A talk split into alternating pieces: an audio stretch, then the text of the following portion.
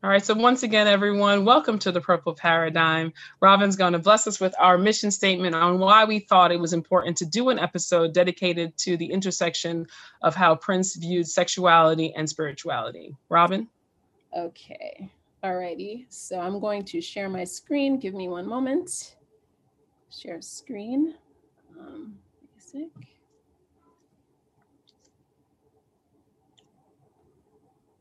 And here we go. Can you guys see the full thing or is the pole blocking it? Can you see it? You're good. Yeah, I'm good. Okay, let's get ready to rock. Hello, and welcome to the Purple Paradigm. As you know, my name is Robin Shumays, and I'm here to present to you our mission statement for episode 4, entitled Come, a New Spiritual Revolution Prince as Sexuality and Spirituality. So, there have been many articles written and much discussion about Prince, sex, and religion.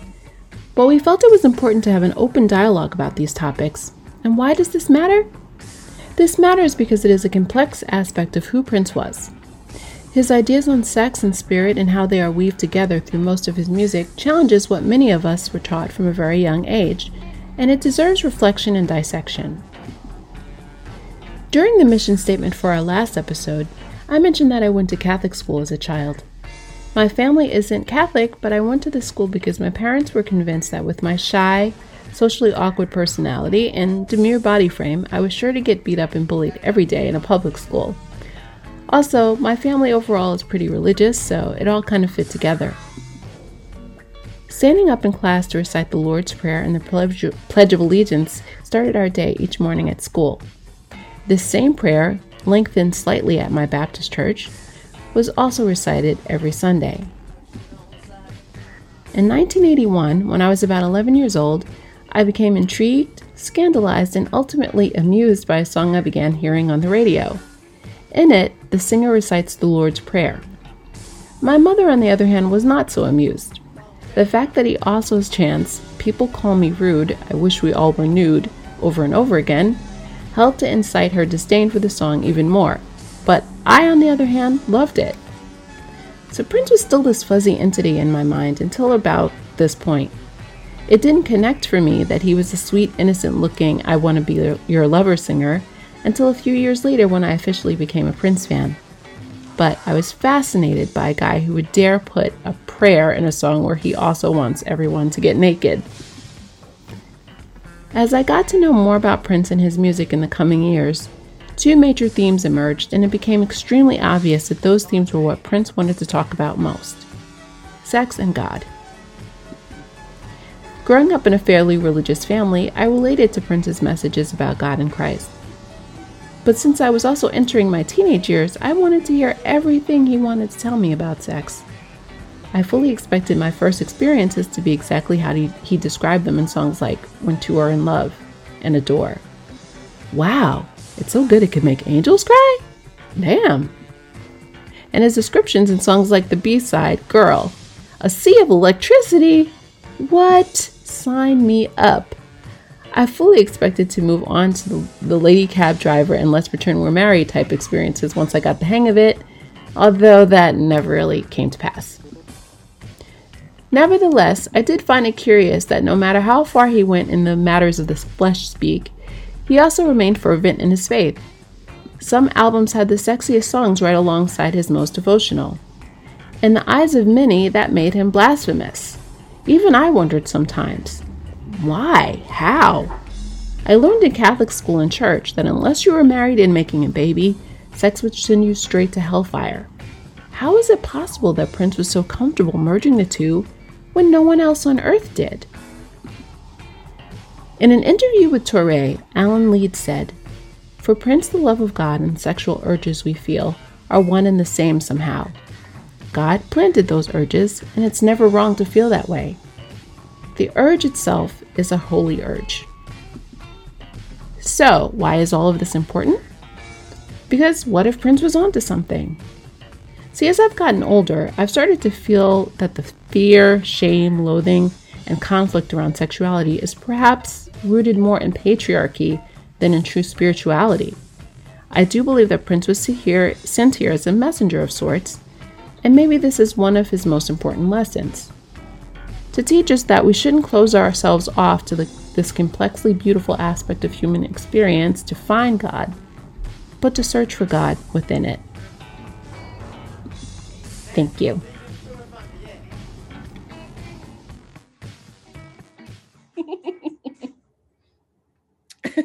Thank you, Robin. You're welcome, dear.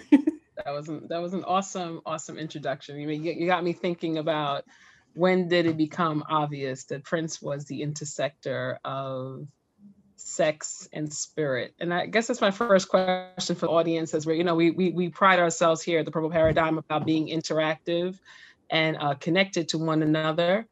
Um, you know, I'm, I'm thinking about my, my first my first time recognizing that Prince merged those two was Lovesexy, the concert, uh, going to Lovesexy. Uh, it was October 2nd, 1988 in Madison Square Garden, right? And I remember going with my mom and her commentary afterwards was, you know, he was, that was an amazing show, but I'm, I'm, my mom was raised Catholic, uh, to your experience, Robin.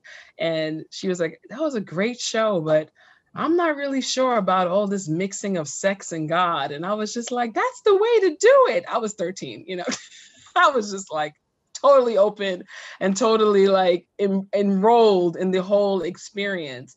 So, audience, um, you know, what, what when did you realize that the distinctions between the two. I re- I remember at that point, I, mean, I was 13 years old going to my that was my Lovesexy was my first Prince concert, and just having that like, oh, you mean there's a separation of the two, and thinking about ways in which that moment actually influenced how I viewed sex and how I viewed the intertwining of the two, because there are times up into this very moment in my life as a 45 year old where I don't really separate the two right there is there is this there's a creativity and an energy and a connectedness that gets to happen between the bridging of sexuality and spirituality and i do think back to that you know my innocence at 13 watching it as a normal so um uh, Melina, you're sharing you're 14 years old when you had that aha moment. Melina, if you want to come on for like a second and just share that with us,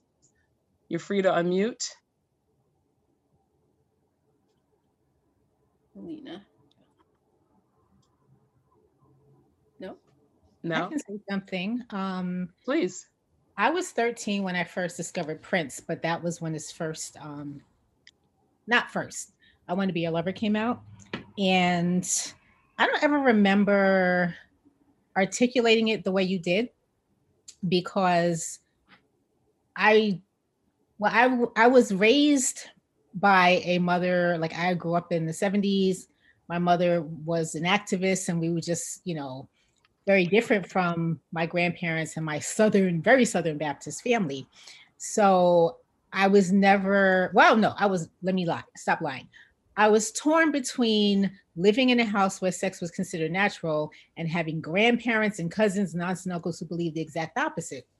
So i was always conflicted and being told I was a devil or whatever in so many ways. so I think the time that I was able to articulate it myself, it was never a discussion. I was just like, he sees sex as religion. And I never had a problem with that. Like he, that's was his religion. Like he didn't see any, to me, he didn't see anything wrong with it. So kind of, I was very curious as to how he was able to go from one worldview to Jehovah's Witness where he all of a sudden just stopped everything. Like, okay, is that was that inauthentic? Was that just for how you know Hollywood? That's what question you know brought me questions. Thank you, Zenzi. Yeah, I would say I was a little I hate to say the word disappointed, but I guess I was a little bit disappointed or I was too turned off. Like, but Prince, this is what you've been saying since I was 14 years old. So I can't just shift gears now. And to be honest, my favorite version of Prince is Crazy Dirty Prince. I'm sorry. I like the mix of the two. You had a hard time with the maturing musicology, Prince? I love the music but I wanted some curse words and some dirty. T- yeah, I agree. I was the same because to me, it felt more authentic. Yes. And once he, you know, once he switched over, I remember like when he started speaking about switching over because he was on a talk show with Larry Graham. And I think Larry Graham was the one who converted him. And I'm respectful of anybody's religion or spirituality, but that did not feel natural to me. I was very disappointed. And also, I felt like, okay, he was never telling anybody that this is what they should think. You know, he was never telling anybody to be any more sexual than they are. And then all of a sudden, he's telling everybody and preaching to everybody not to do this. I paid for the 1999 pay per view concert where all he did was stand there and preach, and I was beyond pissed. I'm like, I paid twenty dollars for this. Like this is not. I, I can go to church for this, and I don't go to church. So I'm with you, Robin. It just doesn't. It didn't feel right. Mm-hmm. I know people that are super, super spiritual, super religious. You know, have very set beliefs, but you can tell when it's real because it comes from within. Mm-hmm.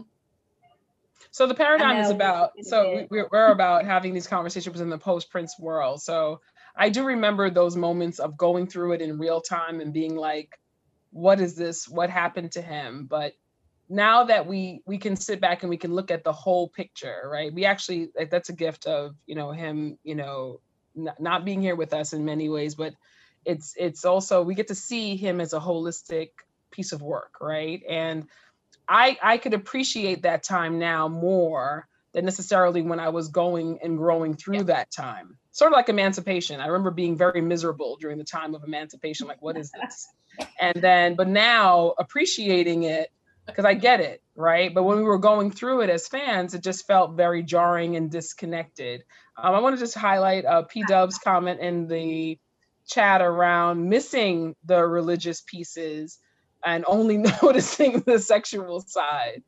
Uh, PW, you want to say anything else about that uh, to the group?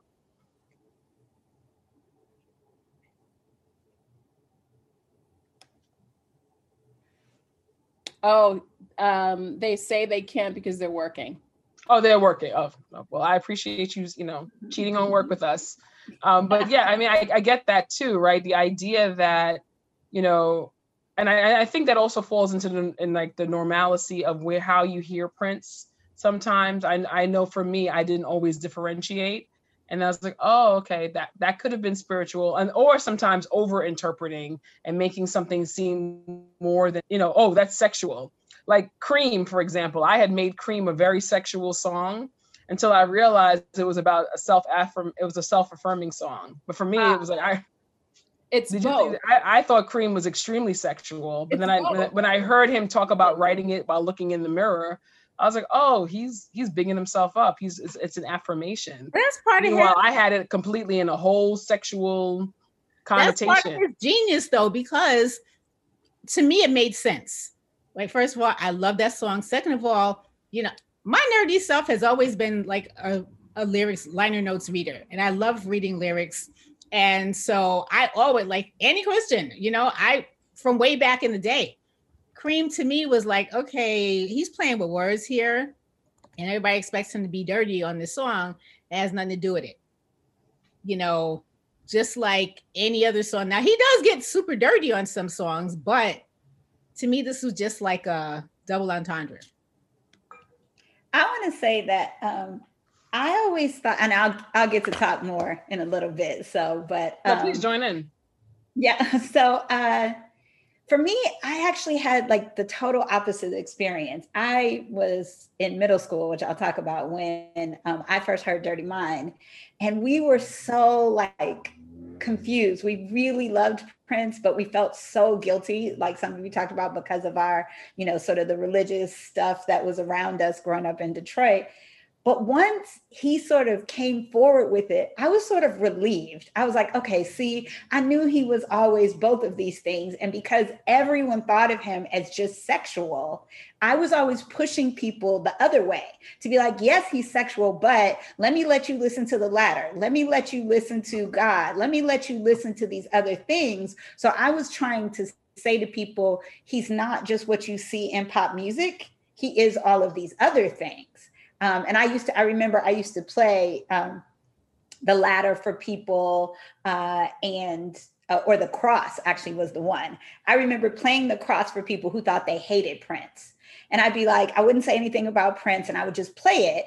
And then I would say, okay, tell me who you do, what do you think about the song? And they were like, yeah, that's deep. That's really, I was like, what do you, who do you think made it? Tell me who you think this song is by. And they'd be like, I don't know. I've never heard this before. And I was like, it's somebody you know. They're like, no, it's not. Play it again. And I'd play it and they still wouldn't know who it was. And then when I would tell them, they would just flip. Like, what? This doesn't sound like him. That's not who I think he is. So for me, it was always the reverse. Like, I always felt like, oh, yay, now I can show people this other side of who he is. Well, you know, to add to that, like, I always did that too, like, trying to convince my family, like, he is not this, like, like i mean especially my mom i would try to play songs like that and she would just be like no heathen just no with him. Um because of course i would play something like the cross but then in my bedroom i had the poster from controversy and shower and and the Lovesexy poster from the cover so she was like i'm not no no this is not for me this is not for me i'm not buying it I'm not buying this. I'm not buying it. I mean, it, it really was uh it, it really was a heavy divide to ride, right? And I think, you know, parents, of course, I mean, Prince was that guy who your mother was like, please don't bring him home. right? Like, like not was, my mother. Not my mother. Yeah. Your mother wants you to bring her like, home. Go get him. Go get him. hilarious. Where he at? Do you know? Our mother was like, "Okay, we're gonna keep we're gonna keep Prince on a stage. We're not gonna bring Prince. You know, we're not gonna bring." My mother is from Trinidad, so she was like, "We're not doing that in here. I don't understand why that boy always have his underwear on and always prancing around. I don't understand that." So my mother was not trying to she appreciated him. And like I remember one time not buying her. Remember Robin when I when I didn't buy her Act One tickets? Mm-hmm. So I waited online for Act One tickets and I bought two shows. And she's like, okay, what night am I going? And I'm like, I, I'm, I didn't buy your ticket. And she got really offended. I never made that mistake again. So she did appreciate him and as a performer. I went to as many Johnny Mathis concerts as she went to Prince concerts. Um, and I think that there was always that she was very committed to keeping Prince on a stage and, and, and not making him a reality in my world. Um, but I uh, but aside from that, I do think the the the brilliance of Prince and the attraction, and I think why why we're doing this particular episode is I think that's like one of his unique features as an artist was that he did successfully interweave these two topics that I think I don't know I don't know of another artist who has successfully rode um, that divide. So we began the show with the the game of Prince Card Revoke, which is one of our games we'll be playing because of part of our interaction. And Robin's going to give you the um, results for it, and we're going to get into uh, hearing from our our special guest. Um, and oh, you want to share the results now? Okay, so oh, let's do this. Oh, I wasn't sure. Oh, okay. What's, what's... Okay, we can do it. We can share the results before we get into before we get into our guests. Um, so, which song contains the lyrics? Nothing mystical, let me lick your kitty clean. And after that, you can put me on your back. Look for candy in my purple psychedelic pimp sack. Wrong. That's what I'm saying. He's like Dr. Seuss, Dr. Seuss on steroids. And the correct answer is this could be us. Now, so, I put that one in there, I have to say, because I was like very pleased when I discovered that little bit of uh, information in that song because this was 2014. And I was like, wow, he's going all the way there it's kind and of he, that was also very exciting about it because he he went in cycles, right? He didn't just he didn't just keep going down one road. Yeah, he did like towards the end he was kind of coming back towards uh, Zenzi's way, making her happy. All right, so if you got that correct, you've got your Prince card. The answer is this could be us, right? In which one of these songs did Prince talk about bondage, tying someone up, or being tied up? A Thousand Hugs and Kisses, Sexy MF, Pheromone. The correct answer is all of the above. Woohoo! So you have your Prince card in hand if you knew that it was happening in all three songs, because it did. Uh, Come, which is like one of my favorites. Uh, the song Come is about Robin, so as the teacher in me, I have to just say that this is a main idea question. And um, a new spiritual evolution. I got to give it up to those 24% who said that because that is the first thing he says in the song. However, the last answer of cunnilingus, it's mostly about cunnilingus, is truly the main idea. But this is a trick question and this would not pass on a state test. Just saying. Because if somebody said a new spirit, the 24% of people who said that, I, I think we should give them the credit for this. Okay, fine. Thank you. That that is, you know, and just as my own personal story about come about, come. Uh, many of you know have heard me talk about Rachel, my cousin. She's that cousin who introduced me to Prince's World. And Robin and her were schooling me at my like 17, 18 year old self about this. And I was like, what are you guys talking about? I've never heard of such a thing. And they were like, nah, that's like the most amazing thing ever. You never had a guy do that. I'm like, hell no, I'm 17, I'm 18. What the hell are you talking about? I don't do those type of things. And then Prince comes out with come. And I was just like, okay, who am I gonna get to do this? Because this, this sounds amazing. And like literally, like we had the conversation like on a Wednesday, and like a week later, Prince releases come. And I was like, okay, I guess Prince knew. He was always on time. He was just that mm. kind of guy. And yes, we've known each other for a really long We've known each other for a very long time. A very long time. But like that, that come is a come, I think is uh definitely worthy of some lyrical analysis and why why women love Prince, who uh who appreciate this side of him. I think that the the promise, I think about um I have a cousin of mine who had come to one of our parties and he was like what and he saw all the this is, this is post prince being on with us physically here and he was like what is it with women and why do they like prince? And i and i said to him it's the promise of sexual fulfillment. And i think that as a man when you're able to express yourself in such a way women are just drawn in. And come you know all jokes aside being about cunnilingus again i've never heard another artist sing about that with such passion, dedication, and furthermore commitment um, uh, than Prince. And I think that that is something that people just really that really just resonate with um, people. So next one was about which song contains the line "All my fingertips, all my fingers." Electric intercourse is in my head. um, which song contains the line "All my fingers in the pool go splash"? We must. Yes, Temptation. Which comes after the ladder? Exactly. On around the world in a day. Um, yes, so Temptation is the answer to that. Uh, Robbie, you want to take the next one?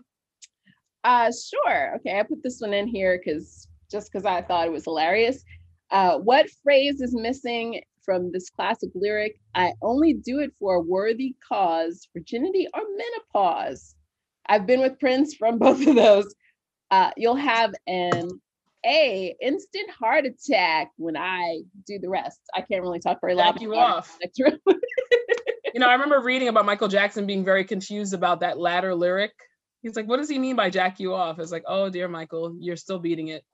Right. So I remember Michael talking about that bum bum bum right? Michael was like, what does he mean by Michael Jackson like questioning Prince about jack you off? That's that's classic conversation right there. Um, oh, where did you hear that? I've never heard that before. Um, it was I, I will find I will find the source of that. So that is a poll one for instant uh, for our Prince card revoked.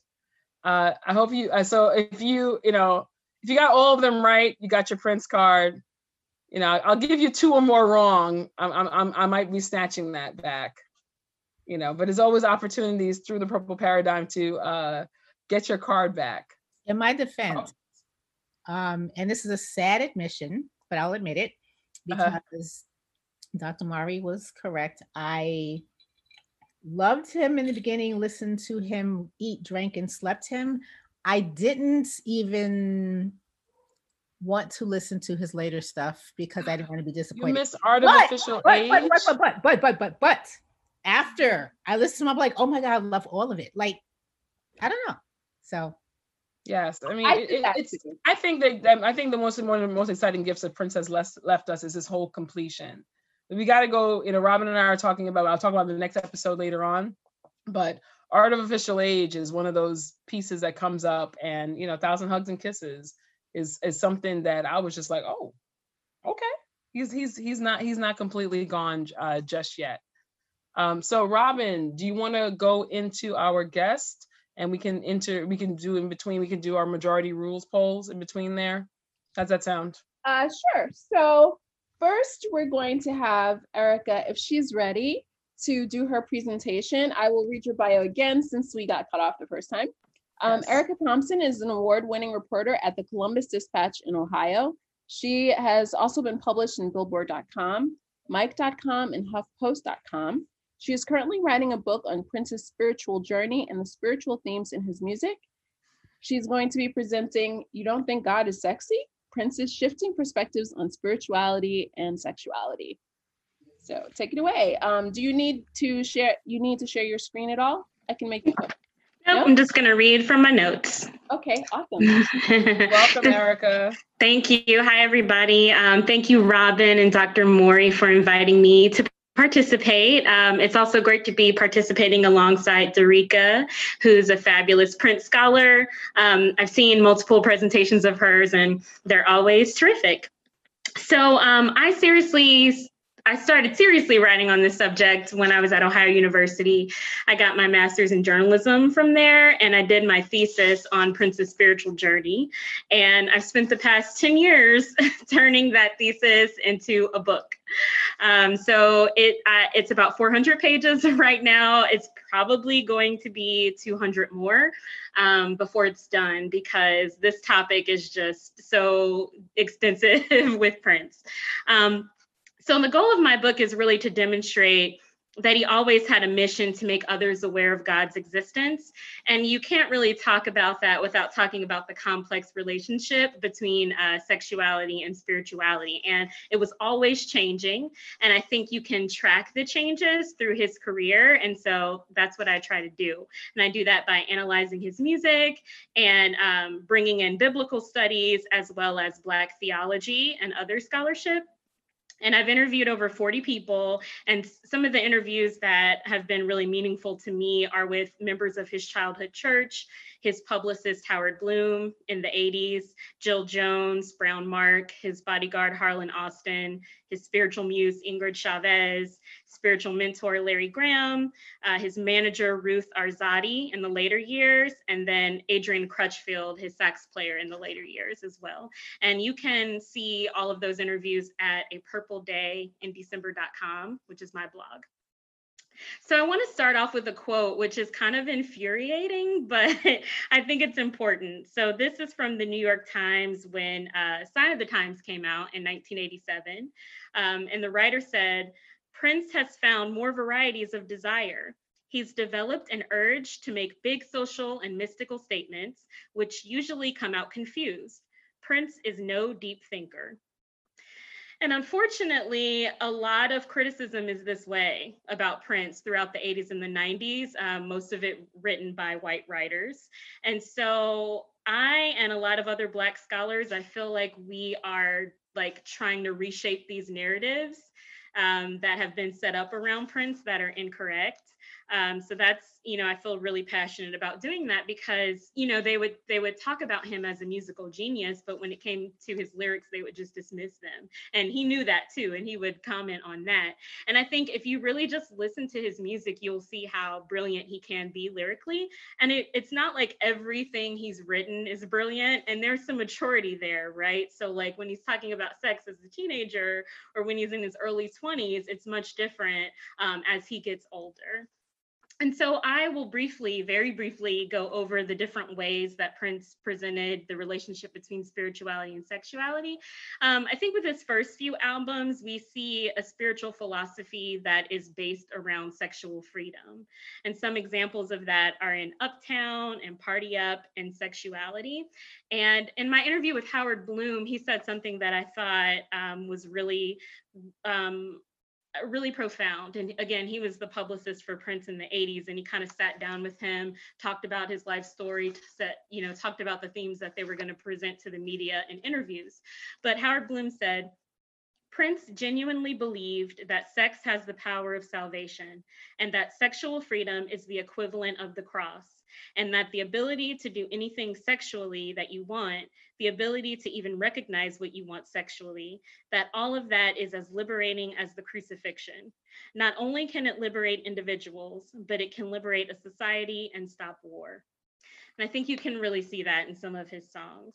Uh, but by the time you get to the mid 80s, it shifts and he begins to express this tension between spirituality and sexuality. And I just kind of want to set up what was going on around him. So his father was a major presence in his life at that point. You know, they've had an up and down relationship. They've been in and out of each other's lives. But by the mid 80s, you know, he's writing music with his father. His father is right there his father is very religious. And it's funny because like some people I interview would say, oh, his father wasn't religious, but then others would say, no, he's very religious. So I was happy when Prince's memoir came out and Prince confirmed that his father was a very religious man. So you have that influence in his life. You have band members around him who are religious. You have Gayle Chapman, one of his early band members, Dez Dickerson, becomes a born again Christian while he's working with him. BrownMark is studying to be a witness, um, Jehovah's Witness, when he's working with him. Harlan Austin is a Jehovah's Witness. His hairdresser, Earl Jones, is a Jehovah's Witness.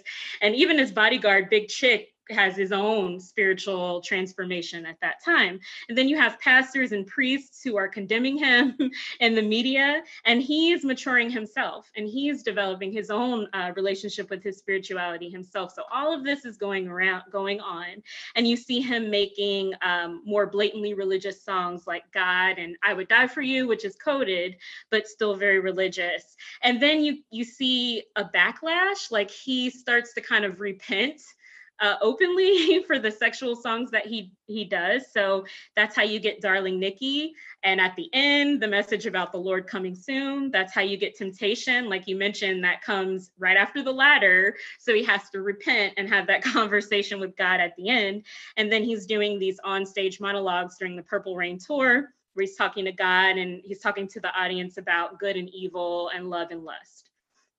So then by the late 80s, when you get to Lovesexy, he shelves the Black album, he has a spiritual epiphany.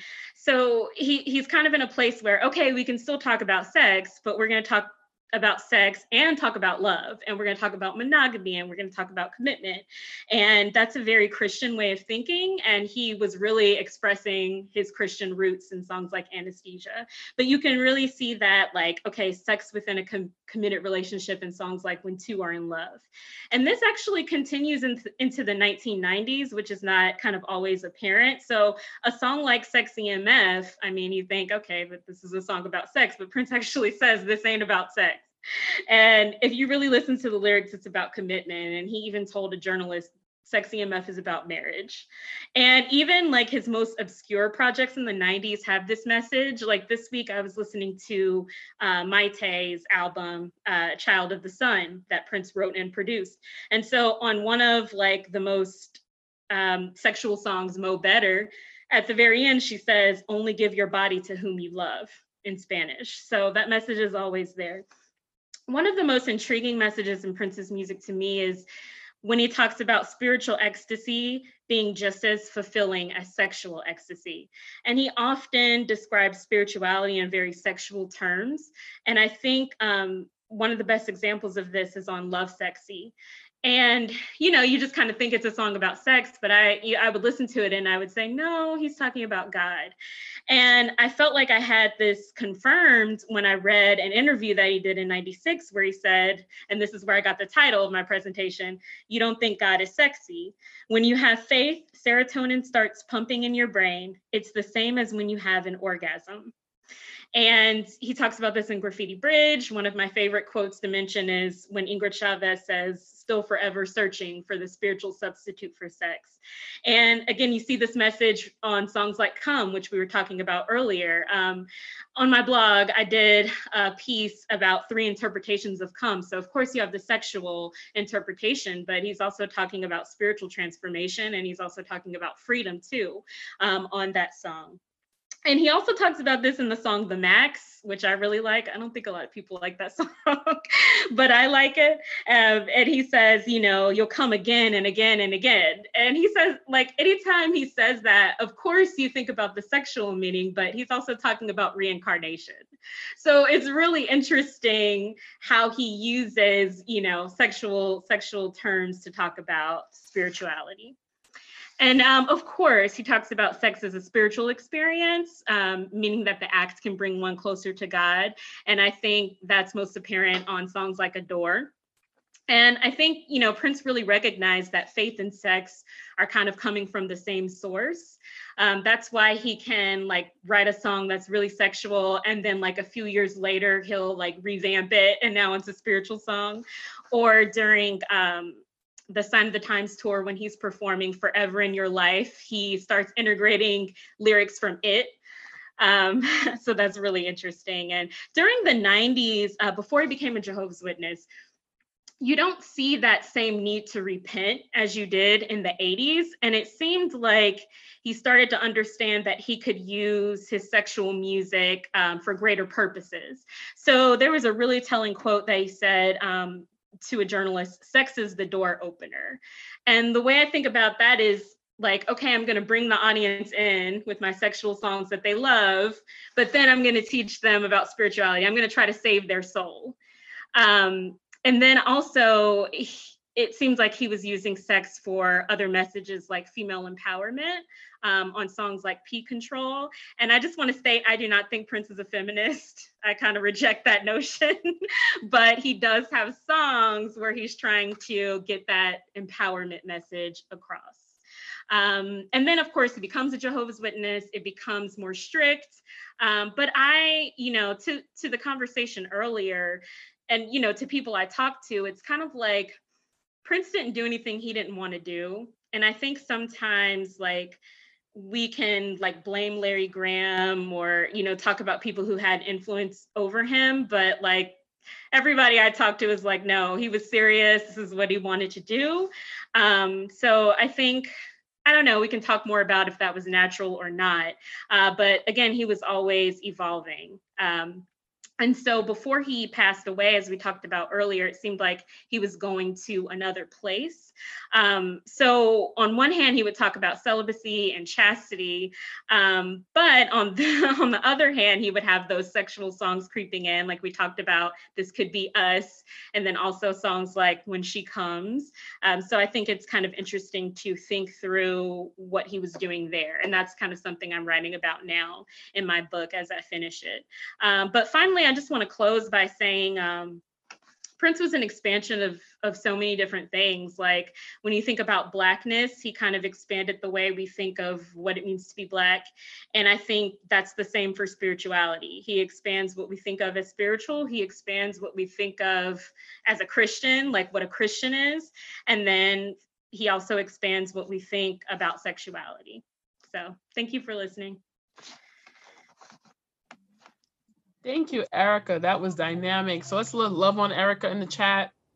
Yeah. Please, the questions that you have for Erica, let's light up the chat right now. Erica, that was brilliant. I, I cannot wait to read this book. Okay, I have a question. I wanted we, to ask.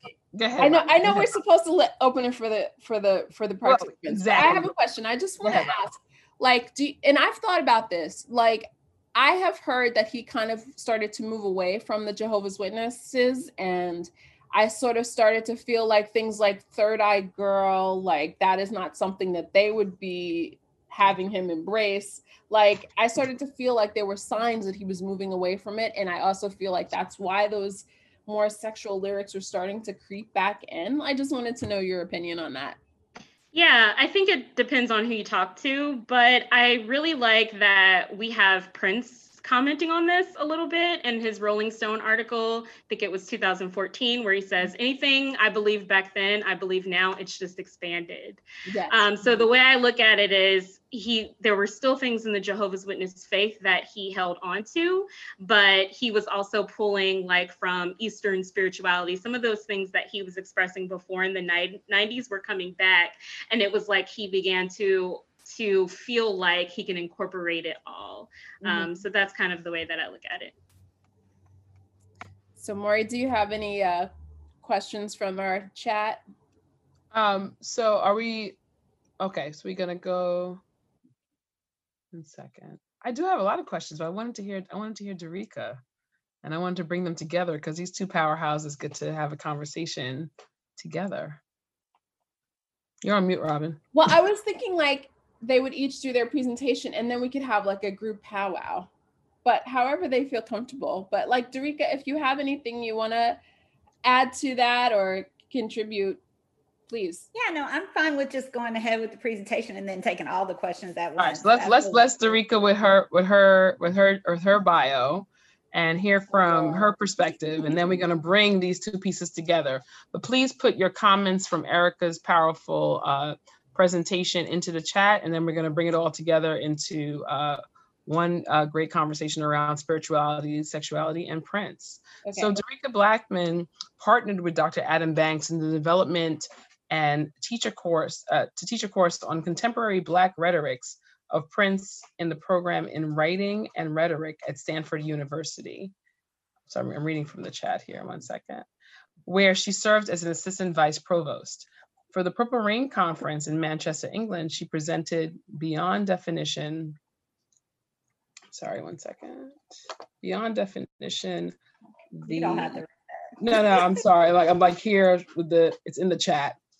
Thanks, Robin, for putting that. So Dereca Blackmon uh, partnered with Dr. Adam Banks in the development and teaching on the contemporary Black rhetoric of Prince in the program in writing and rhetoric at Stanford University, where she served as assistant. Oh my goodness, this thing is scrolling so fast. Um, assistant vice provost for the Purple Rain Conference in Manchester, England. She presented Beyond Definition, the Black, Black Liberation Theology of Prince. And for Bat Dance 30 at ATL at Spelman College, she presented To Become One, Prince and the Integration of Self. She is the CEO of Inclusion Design and a nationally respected speaker. Give me one second. You really don't have to read this whole. Thing. I know, I'm so I sorry. promise, it's really okay. You read all the parts. Yes, this is like- It- it- what, what it is is that it's going so it's it's like skipping through it. Crying out loud.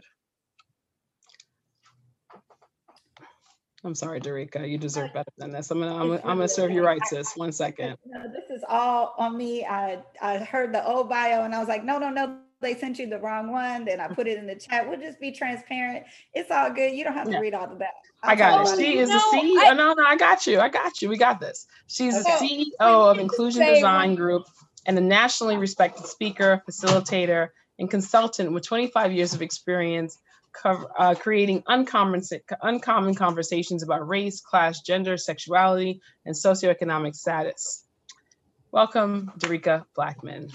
Thank you. Thank you so much. And thank y'all Absolutely. so generous and patient with all that bio stuff. You know, if you if you do this work, you hate having people read your bio. You're just like, ooh, no, I do not want to sit here and and listen to all of that. But I appreciate it, and I really want to thank Erica for just being so amazing and all the amazing tidbits that you give me. Like, it's hard to even talk after you because I'm like, oh, I forgot about that. Oh, I want a copy of that whole presentation. So I'm so glad you all are recording this. Thank you to both of you for doing this show. Um, it's so needed. It's always good to be in community. And I have to shout out D'Angela, who's here, who has created all of the amazing conferences and communities and platforms for me to even consider myself a part of all of this. I don't actually consider myself a Prince scholar. Yes, I taught a class on Prince at Stanford, and that's really cool and amazing. Um, but even I don't have a PhD in any of this. I don't have a book. I don't have a research project. I just um, I'm what they call a field scholar, a community scholar. Like I know it because I lived it um, and because I can testify to how it touched me. And so I think that makes me just like all of you. And I'm always blessed by the opportunity to be in community. So that's really what I want to say. And all the other things that are in my bio or whatever. Um, so I get inspired when y'all do things like this and I come up with new titles for things, although some of the content, if you've ever heard me talk, you've heard some of this already. Uh, and so the title for the talk is Looking for the Ladder, Prince and the Sacred Profane. Now, I was not even going to do a little PowerPoint, but I got so excited that I just had to. Um, oh, I don't think I can. It says the, the screen. Can make you a co-host, Dereca. Okay, That's easy. So okay, I will make you a co-host, and then you can share it. Um, okay, cool. So um, it's just a few little pictures, and it's actually a combination. D'Angela's gonna be like, "This all the stuff you've ever presented. It's a combination of everything that I've ever presented at all the conferences, because this is that. This is the combination of all the things that we want to talk about." And so, uh, let me just share just a little bit, and then I love the part where we talk and ask questions. So I really just love you know, when we talked about this, you all said, you know, we're a little different because we encourage interaction. I was like, amen, because that's really what we need is just to talk to each other because we miss him and we just want to be together. That's true. okay. All right. Can you all see the one slide or can you see two slides? Okay, good. Fabulous. Okay, so this was my graphic that made me so happy is looking for the ladder, Prince and the sacred profane. So um, a while back, I think it was at Manchester, I started talking about Prince and Black liberation theology. And this is Dr. James Cone, who is really the father of Black liberation theology. And what he says is it's about dismantling top down institutional structures and erecting a bottom up paradigm of faith and learning. And so when I was doing my first trying to be a scholar on Prince research um, for Manchester, I was thinking like, okay, what's a framework that makes sense? And I just started looking into all these different frames. And when I heard this, I was just like, yes, he was dismantling things and he wasn't doing it from an activist position he wasn't doing it from, you know, we just discussed a feminist position or any of those things. He was doing it from his natural being. His natural being just couldn't stand all the boxes that everybody was putting everything into. And so uh, this is who he was. He was dismantling these structures and coming up with a whole different paradigm. And so, um, one of the things about Black uh, uh, theology is that it celebrates testimony and it says testimony is an integral part of the Black religious tradition. It is the occasion where the believer stands before the community of faith in order to give account of the hope that is in him or her. And so this is what happened to me. I am an adolescent, right? Growing up at with Prince as really the first music that I ever loved. So I'm in uh, middle school in the seventh grade. I am 11 um, when I first encounter Dirty Mind. So it's, let me see. Yeah, I'm I 11, 12? One of those. So it's 81, 82. So it's been around, but this is my first hearing it. And so this is what I, I said in the presentation I did for D'Angela. I called it my dirty adolescence, growing up with Prince. So this is the moment that I'm in. I'm just like, oh, my hormones are kicking in all over the place. And here he is, half naked all the time. And fine and cute and all the things that I were too young to handle. Now, when I think about how old I was, knowing every single word and every single breath on Dirty Mind, it's like, oh, that's just so scandalous that I would know that, right? Like, but it was powerful because he never was one dimensional. Everything that he talked about had layers from the very beginning there was always a complicated mix of love song. Like people talk about, you know, his sexuality, and they often talk about like the the the poles, right, of him being very religious and him being very sexual. But what about those love songs? Right? Like, what about that way that, like, he made you feel like the beauty of a woman and his reverence for a woman? I think that's where the feminism thing comes from, is because, you know, he was he was singing about his vulnerability, right? And walking around in leg warmers and, you know, but he he was vulnerable right? He's singing i got a broken heart again. Like this is also a part of what his sexuality is and what it meant is that he was doing these things that changed the idea of what black masculinity was and what was blowing the minds of every one of those young macho hip hop's also coming of age people that i'm around is that all the girls loved him and so, whatever he was doing, there was respect for it because of that dynamic, right? And so, here he was being as beautiful and pretty and soft as he could possibly. Don't y'all love this picture? Don't you just want to, like, ooh, ooh, ooh, if you loved him being like this picture right here, you were just like, it just, you know, the little soft filter on it, you just, ooh. And that's who I had, right? He was really freaky, but he was so romantic right? And this is, I think, some of the piece that gets left. Like, how does he make this bridge between being so profane and being so sacred? It's the love it's the love that he had for women. It's the love that he had for music. It's the love that he had for people because that to me is what made him spiritual. It's not the religion. It's the love right? And that is the thing that is consistent across all the time is that he was a proponent of love. He wasn't going to fight in no damn war. He wasn't going like he uh, every single thing was about loving one another right? And that's from the very beginning to the very end. And of course, it never ends because we just keep getting more. Um, yeah, I know I'm just gonna leave this picture up because that's all we want to do. Everybody's texting in about like how beautiful he is. But I, do think it's really important. And so if you know anything about me, you know my story is that I'm from um, uh, Detroit and I grew up in a city that broke Prince really outside of Minneapolis. And part of the reason why, when I say broke, I mean broke him open to a new audience. Um, and part of the reason why I always talk about it, I have to talk about it because he was such a huge influence. There was a DJ called the Electrifying Mojo who had something called the Midnight Funk Association.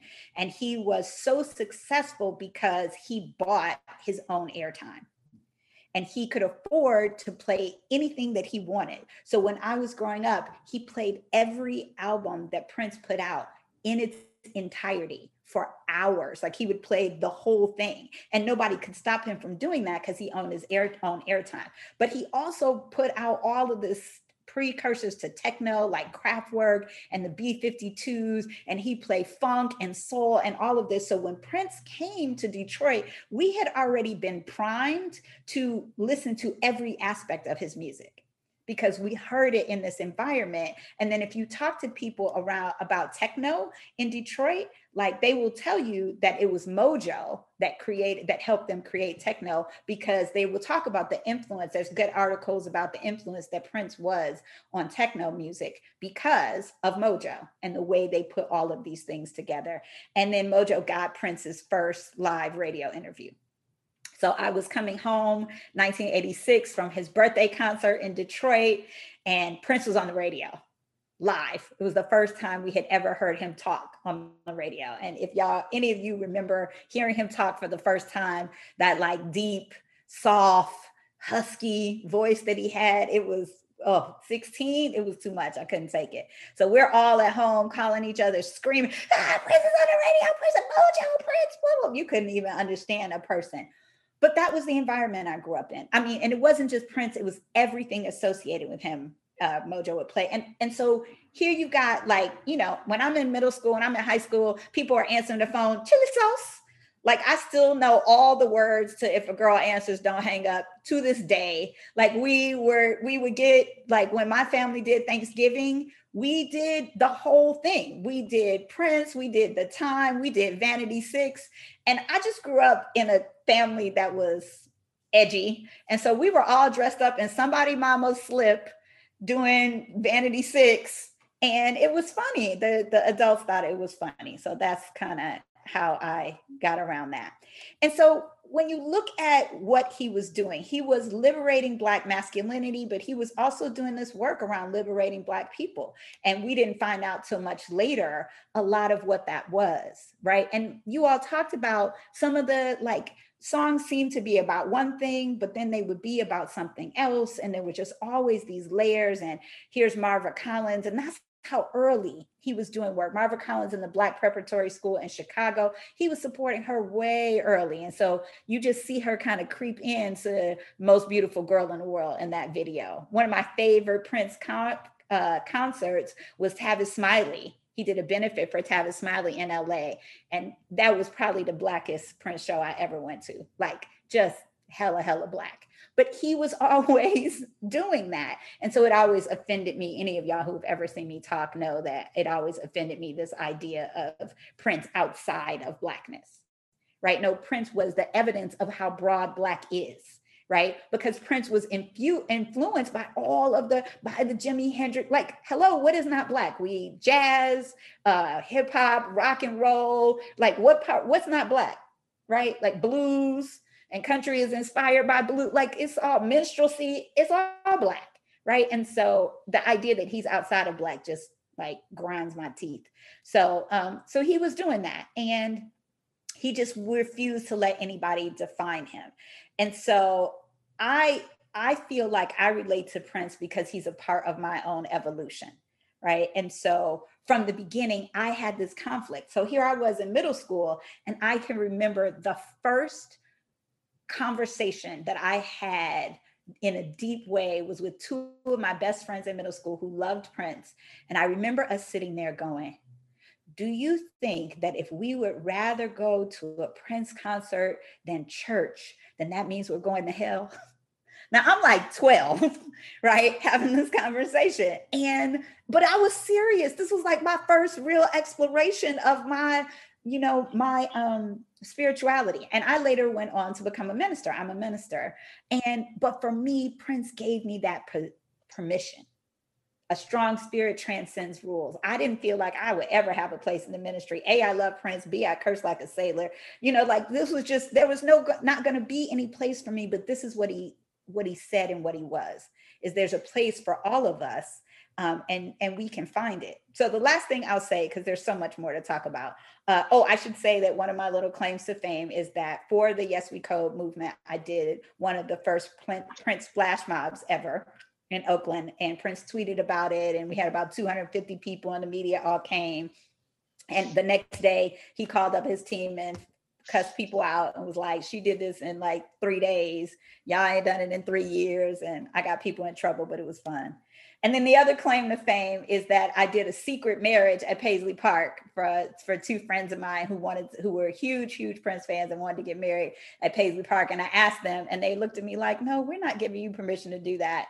But then they were kind of like, but we ain't gonna say nothing. So I just took them in the corner and like, you know, dearly beloved, and we did the whole thing. So uh, I think that's enough for me to share in terms of my story and and what he is, who he is to me, and and why I think I was inspired by his integration. And I think the root of this conversation is his ability to always show love and to push us to love across all the different situations and boundaries and barriers.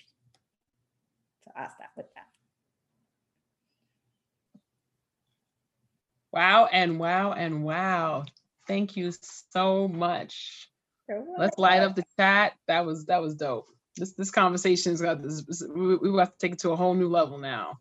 I so completely related to everything you said. Just being, you know, going, like I said, going to Catholic school, being in kind of a religious family, like, is this wrong? But I, there was nothing that was going to stop me. Mm-hmm. Right. there was nothing that was going to stop me from being what I am, which is a prince Absolutely devotee. but thank you so not, much. We're not fans because we're not fanatics, and you know. Yes, yeah. Of us got in trouble. We, a bunch of us got in trouble in Manchester because we were trying to come up with another word, and we said we were lovers. We were lovers of Prince, and then they published a whole article basically like we were crazy because we thought we was Prince lovers, and I was like, that is not what we said. but anyway, so yeah. I love it. I love it. Thank you, know, you so much, Hey, I was wondering if I could just add something. I, I loved your talk, both of your talks. Thank you so much. This is Kat. Um, I just want to say, um, I think you're right. Uh, one thing I wanted, I put it in the chat, but unfortunately, Prince was punished by the media because he had a very diverse fan group.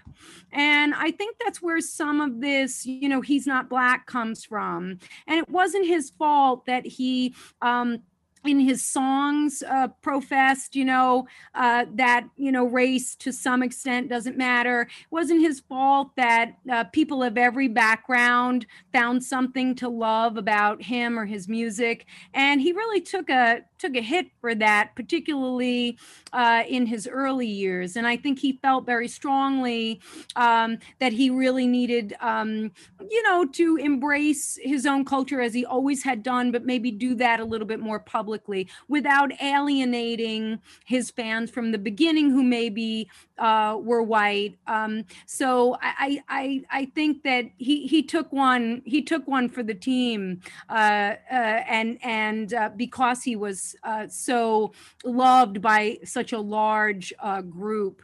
Um, so I just wanted to put that in there, but, but I loved everything you said. I, I think you were right on when you say, you know, he was never not black.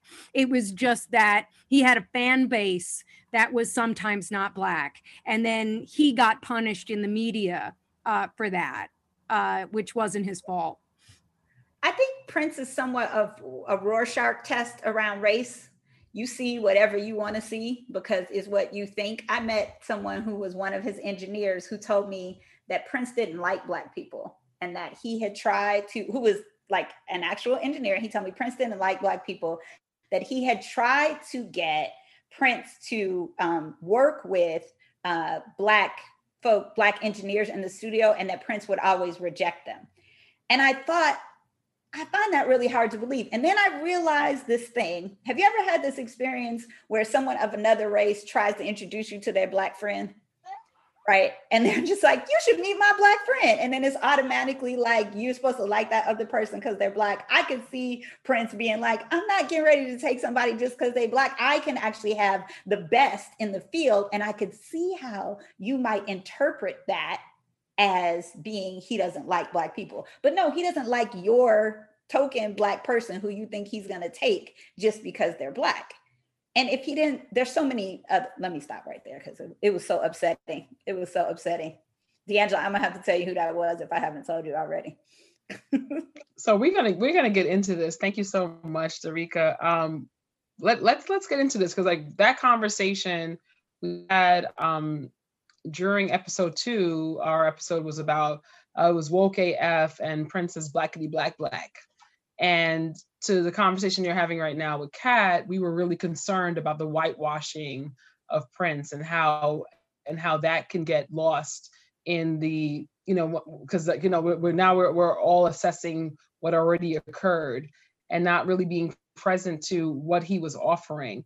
I mean prince prince i think there were times where he played with race um, but i think as we as he definitely towards the end of his career became very clear around his activism and and and how he was choosing to use his platform. So everything from you know like songs like baltimore to doing concerts in baltimore of honor of freddie gray to um, solar, pa- solar panels on people's homes and people don't even know that they have them because prince put them there um, and really you know redefining you know what was possible within black activism and black lives matter and supporting trayvon martin's mom uh, during that season. I think that there there are definitely things that were very present that he doesn't always and he was also i mean he he gave in this in the truest sense of giving right? I'm giving and you don't know that i'm giving to you right? So there are times where that gets lost in the sauce also that you know he didn't say i'm writing this check to x y and z organization but he wrote the check. And i you know like the marva collins work always struck me as an educator because that was that was that was back in the day right? And and if you wasn't paying attention to what marva collins was doing within her preparatory work in chicago she was transforming lives in the inner city that that would have not necessarily been given. And in that in itself is a spiritual act right? So he he did very he did many Jesus like things um, and and gave in the way that Jesus would give, right? He didn't like put the hair. I, I watched a lot of celebrities now, and when they're giving, it's like X, Y, and Z gives this to this. Prince did a lot of that, and no one knew, right? And if you look at Christian doctrine, that that's the the angle from which you give, right? You don't give like, oh, Maury gave to this. It's like she just gave and you don't even know that she's giving but she's in your midst and he and he's definitely stuck within that space so i want to just thank first before we get into the questions thank you so much Dereca, and thank you so much Erica, for your thoughts and your um, consideration around this work. I'm I'm excited to know that you are a part of the Purple Army and that you are standing with us as we lift um, this legacy. So, um, and of course, family, as you're as you're listening to the as you're listening in with this conversation, we know we love interaction. So please put your questions in the chat so we can really light this up and get everyone involved where possible. So, ladies, let's just jump in.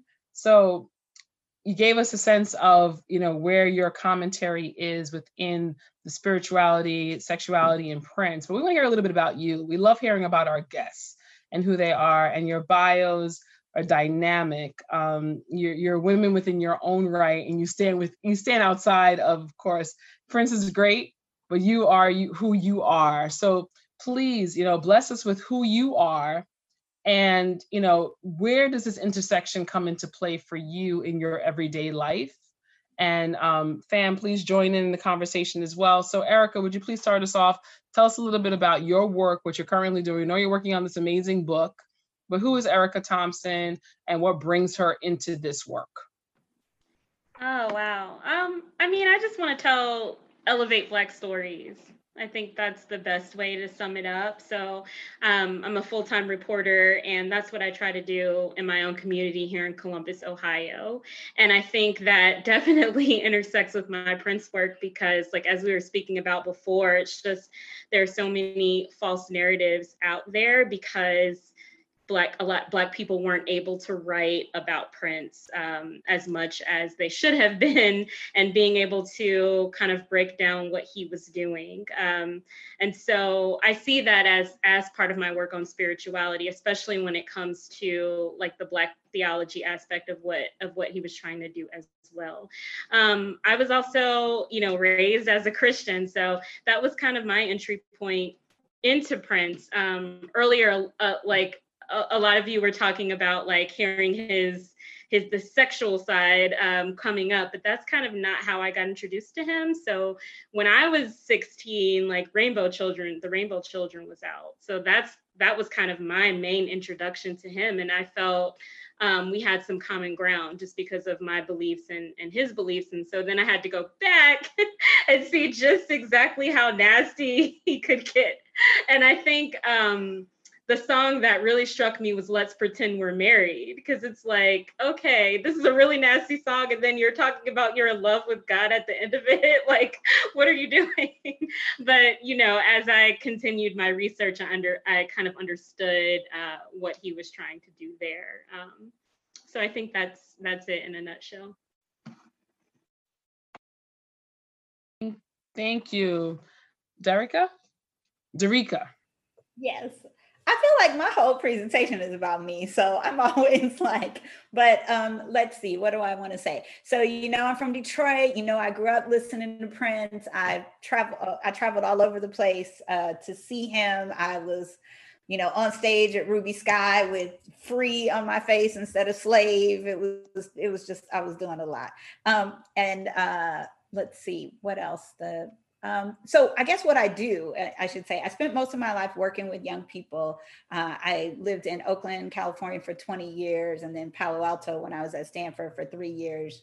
Uh, so I was working with youth in Oakland and then went to Stanford to be the head of their first generation and or low income office and also over their diversity inclusion efforts. And while I was there, I started teaching or co-teaching courses on race and intergroup communication. And then my friend, Dr. Adam Banks, who is over the program of writing and rhetoric, um, was like, you want to teach a class on Prince? And I was like, oh my gosh, yes. Um, and uh, Dr. Monique Morris, who's one of my best friends, I like called all these people and Phaedra, and I was like, and Van, I'll, Van and I worked together in Oakland years ago, uh, almost two, 15 years ago. And so I was like, I don't know if I'm qualified, I'm not, you know, but Adam is the genius scholar and I'm the like integrator, like who can actually put the scholarship into some actual context of what it was like.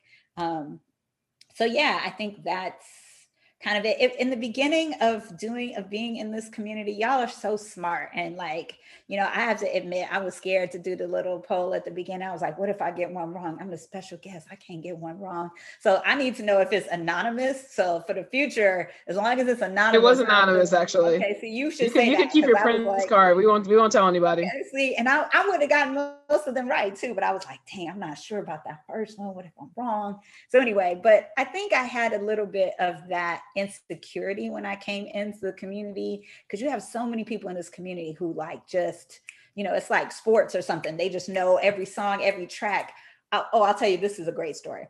Um, okay, I'll tell you two great stories because I love stories. Uh, one, many of you heard me say this. When I was growing up, you know, I was in a community that kind of liked Prince. And I remember my grandmother, where, where controversy came on the radio, and you know it had had it had the lord's prayer and i don't know where she had heard that part but it was playing on the radio she goes oh i like that prince i love this song count your blessings and I was like, what? She thought it was that is a very, you know, I've heard that Miss Lyric before. Yes. And I just so that's the everybody knew Prince around me. And like I said, it's a Rorschach, it is what whatever you think it is. Um, but yeah, I have a billion of those kinds of little stories because he's so integrated into like my life. And so I think that's how I came to be doing the class and the the um the flash mob and all the things. So I feel like I've talked enough and we should just take questions and we could talk from there. I do have a question for you. So talk to me about, so like that, that's like a dream job for me because I, I'm an educator here in New York. I'm a superintendent of schools and I do teach at the college level. Tell me about your Prince course. like what, what, uh, okay. Well, what, okay, what so do you teach in your Prince course? I was kind of like, like I said, Adam is the genius and he had all the like rhetorical, you know, scholarship stuff. And I was just kind of more like, well, what had happened was when it first came out, everybody thought, wasn't sure if that was his body on the Lovesexy cover or not, right? Like, so I'll give the like first person narrative, but I can share with you the um, the syllabus that we put together for the course. But to be honest with you, people take my classes or come to my workshops, and D'Angela keeps inviting me back because I tell really good stories. And so, like that's that I think is really important. Those of us who um, lived at a time when he was so deeply interwoven into our understanding of sexuality, our understanding of spirituality, our understanding of masculinity, of blackness. Like he was seminal for many of us in those things. Um, and you see that influence generation after generation of, you know, like a Lenny Kravitz talking about what seeing Prince play the guitar did for him, or, you know, so many people talk about that. So I think we just did that like we framed it into some of the discourse that was coming out um, and i was just there to kind of um, keep it real i think is my job i'm supposed to be the one to keep it real but i'll share with you some of the stuff we put together yeah i would love to see the i would love to see the scope and sequence for what that looks like a course on Prince, that's dope yeah, and we actually did. We had students. Um, I don't know if you know Naima Cochrane, but she has this thing on Twitter where she does the uh, playlist and so we had our our students all they all had to put together a black play I mean, a Prince playlist, and then we had Phaedra and Naima and other people look over their playlists um, and give them feedback on on their little Prince playlist. So we did fun stuff like that too. This is Kat. I want to know when that class is being reoffered and how do I register for it? Uh-huh. It is not going to be reoffered. I left Stanford in January to focus on Inclusion Design Group, which is my diversity inclusion consulting business. And um, Adam and I almost taught it once again, but he's not going to teach it without me. And I don't know that I'm going to teach it again because it was a lot of pressure academically, like to be, you know, at Stanford. It's how, you know, I don't have that, you know, whatever. Um, I went to Stanford, which is why they let me do a bunch of stuff. But, um, but I, I just didn't want the pressure of having to have something so academic. I actually much rather do it this way where I can sprinkle in a little thing, but actually just be with folks who love him and and talk about loving him and what that was like. Thank you so much for that. So Erica, you mentioned that your introduction your introduction to Prince was around the Rainbow Children. So you're coming in to Prince at a grown, sexy, time. Like this is like he's like he's fully evolved into the artist that um that we we've come to know him to be. And and at that point, I guess at that point it was his first album where he really fully dove into his his world as a Jehovah Witness and shared that with us. And I think for me, um, for me personally, I just remember being like so in, enrolled in the musicality of that album. So, you know, and somebody mentioned how young you were around coming into Prince at that point. So, talk to us a little bit about like what's been the aha for you in terms of Prince being, you know, like like like were there moments where you like like coming into like coming into that, which was very spiritual record, right? Um, and a, a record that honored ancestry, like family name, um, you know, one plus one plus one is three, like that kind that that kind of um sentiment that's that's wrapped around this album. Like what what well, what were your aha moments like moving forward from there that made you go, oh, you know what? I didn't realize that. Like, do you do you remember coming across like a or was it a sexual opportunity within his music that made you go, oh, I didn't know he was going there? Or was it a deeper spiritual point where you're like, oh, you know what? He's saying more of this here to make you go towards this direction of writing a book that really focuses on on Princess spirit and offering that kind of agape love uh, to his audience.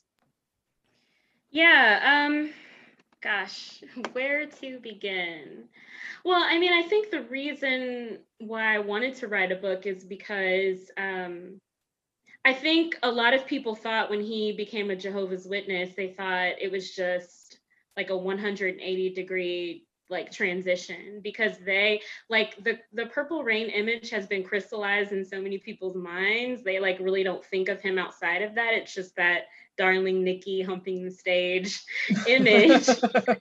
and so, you know, when I was just learning about him, just, you know, because I was interested, when I began to see like the God stuff in all of his music, like from the very beginning, I think that was one aha moment. Like, no, he's he's always been talking about God. He's always been talking about spirituality. And isn't this like super interesting? So I think that was the first one.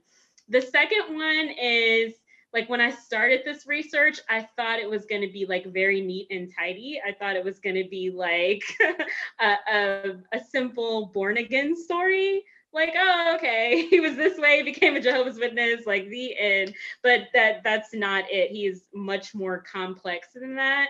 Um, so I think what I'm trying to do with my book is just trying to uh, present the information and ask people to kind of draw their own conclusions because it's so complex.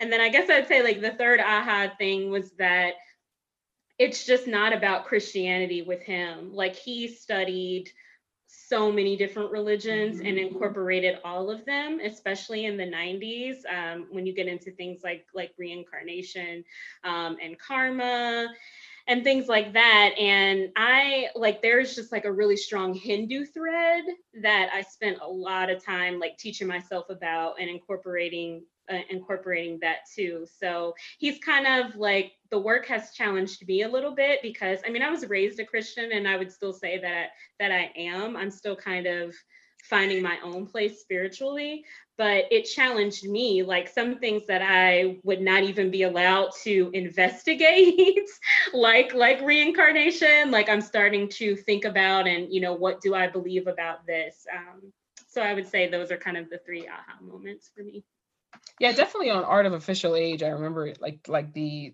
all the affirmations that came into to play around it he was definitely going towards like a more of a a michael beckwith transcendental meditation realm than he was even operating within Christianity necessarily. Um, I definitely agree with you on that. I see where other other religious um, perspectives were coming into play, and P. Dub mentioned around um, the Jewish influence. He had a lot of Jewish musicians at one point around him within the revolution. Definitely, um, that that's very true. Thank you so much for sharing that.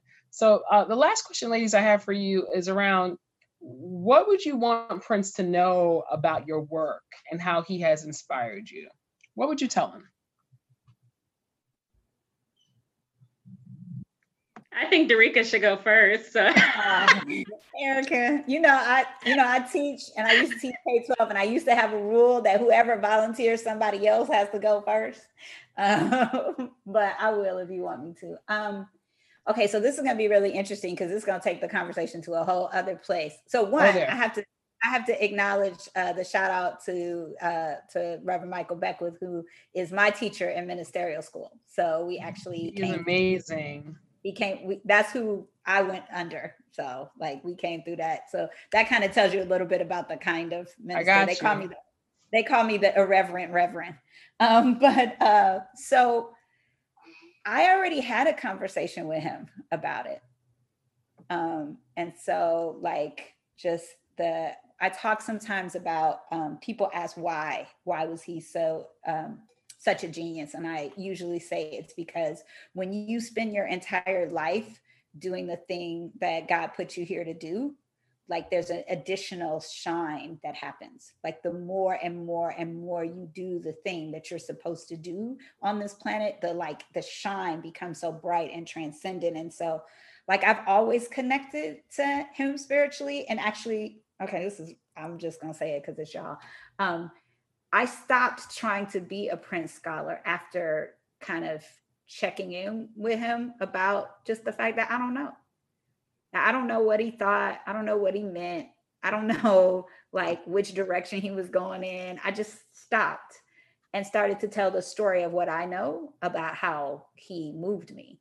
And so I don't really feel like I kind of try to check in from time to time, like, is it okay for me to like say this? Or, and I just stopped. I just stopped because I'm not, I haven't done, I think what Erica puts forward is really powerful because she put in the work. She's already at 400 pages, right? And it's because she did the interviews. She's like listened to, you know, the song. She's put the pieces together to tell a really powerful and important story. And my story is just a different one to tell It's the story of how it impacted me, how it shaped who I am, how it shaped the environment that I grew up in, how it shapes the culture that I love.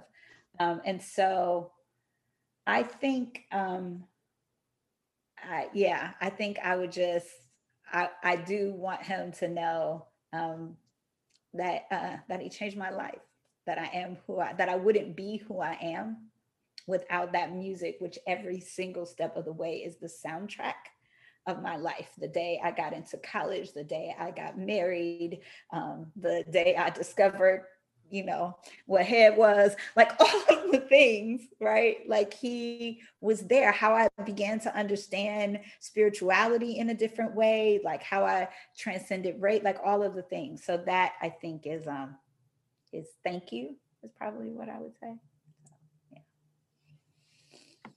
Um, yeah, I first thanks to Rika for that and for going first. Um, but yeah, I think the first thing would just be thank you. And you know, there's an interview with Larry King, I think, where he um, asks how he would describe his music, like what genre, and he just said inspirational.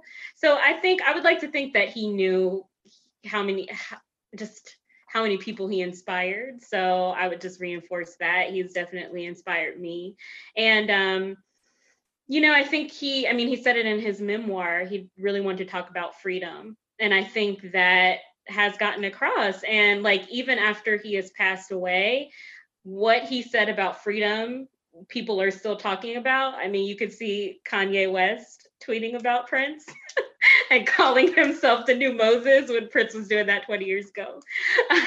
so Prince is still relevant and inspirational. So that's what I would say. Ladies, you are both extraordinary and so dynamic. I cannot thank you enough. Robin and I cannot thank you enough uh, for sharing you with us. Um, it has really been a pleasure having you here uh, to give us insight into this world.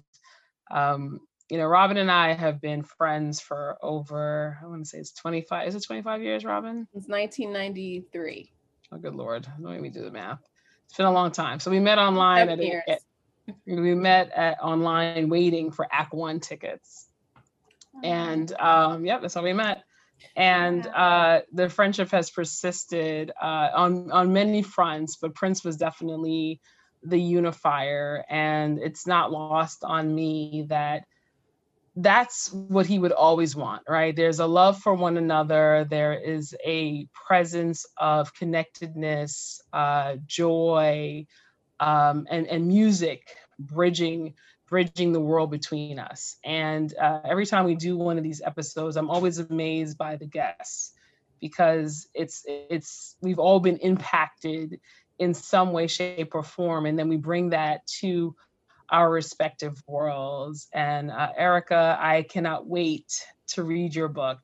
I look forward to the 600 page document that you're going to create uh, for us to keep this legacy uh, going. And, and Dereca, I really appreciate uh, your insight um, and, and of your journey of evolving and growing as a young woman into the woman and minister you are today and sharing the how the worlds of sexuality and spirituality intersect to create who you understand you to be and prince being uh, that vehicle to have helped you get there.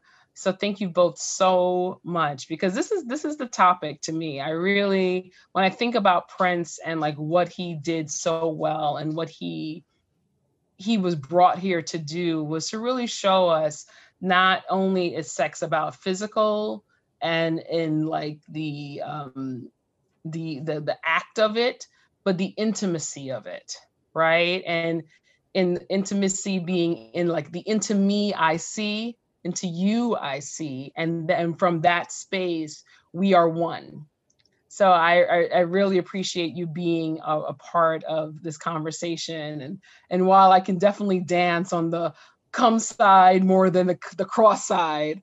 I appreciate i appreciate both um you know and and also you know the maturity of it all right? Because i came in i i became a prince fan when i was nine. So this was uh princeton revolution live at syracuse was my first time seeing that video.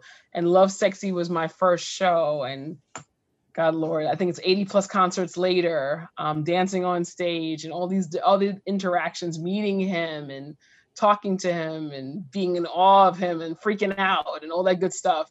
Um, really speaks to, you know, he was just being him and sharing us with him for that period of time. And then also, of course, now, you know, in a, living in a post Prince world, which is what this conversation is always about, while he's very present to us, the idea that each and every one of us actually has the opportunity to bring forth our own uniqueness and our own story um, and bring that narrative to the world so that we too are shapeshifters in what's possible for our world.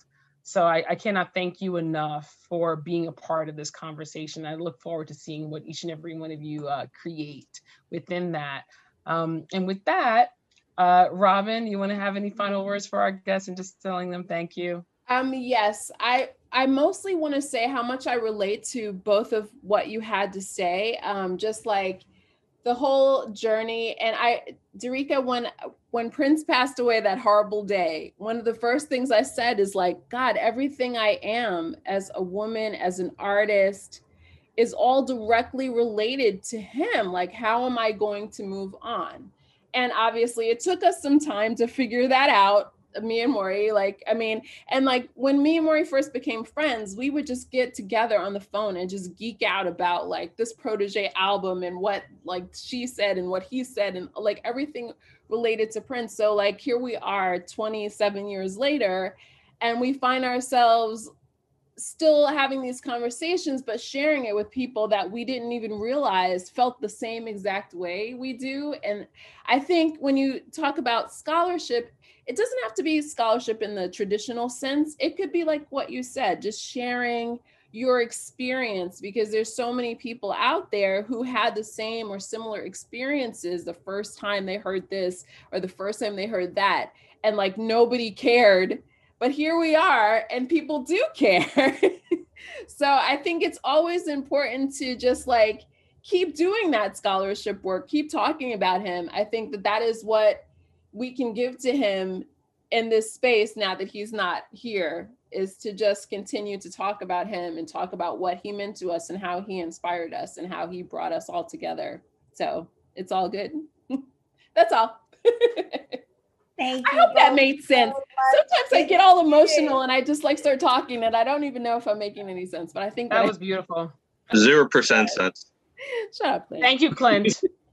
Can we mute him? Okay. I, I love, I love, so I love our purple army. For sharing, Dereca and Erica. I thank you so much for joining us tonight. It was a, it was a pleasure to meet you. And also, we also followed D'Angela's. Um, uh, yes, and actually, Robin, uh, do I have uh, share? Do I have share power?